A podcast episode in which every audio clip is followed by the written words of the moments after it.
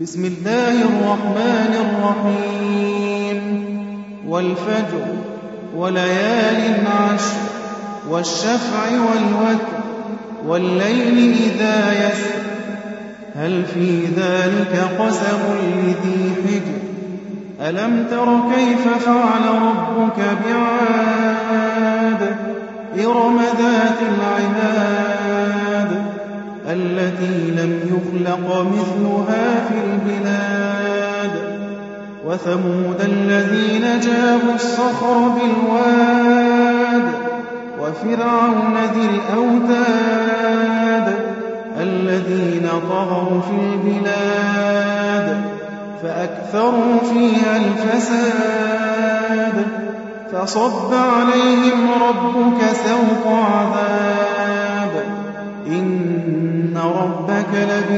لبالمرصاد فأما الإنسان إذا ما ابتلاه ربه فأكرمه ونعمه فيقول فيقول ربي أكرمن.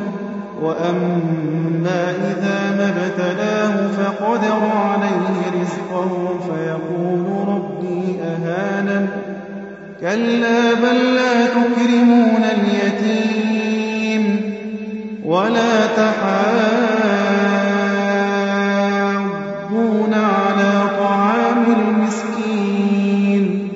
وتأكلون التراث أكلا لما وتحبون المال حبا جما كلا إذا دكت الأرض دكا دكا وجاء ربك والملك صفا صفا وجيء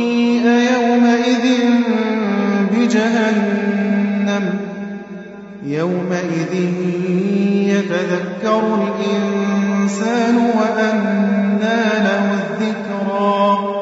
يقول يا ليتني قدمت لحياتي فيومئذ لا يعذب عذابه أحد ولا يوثق وثاقه أحد.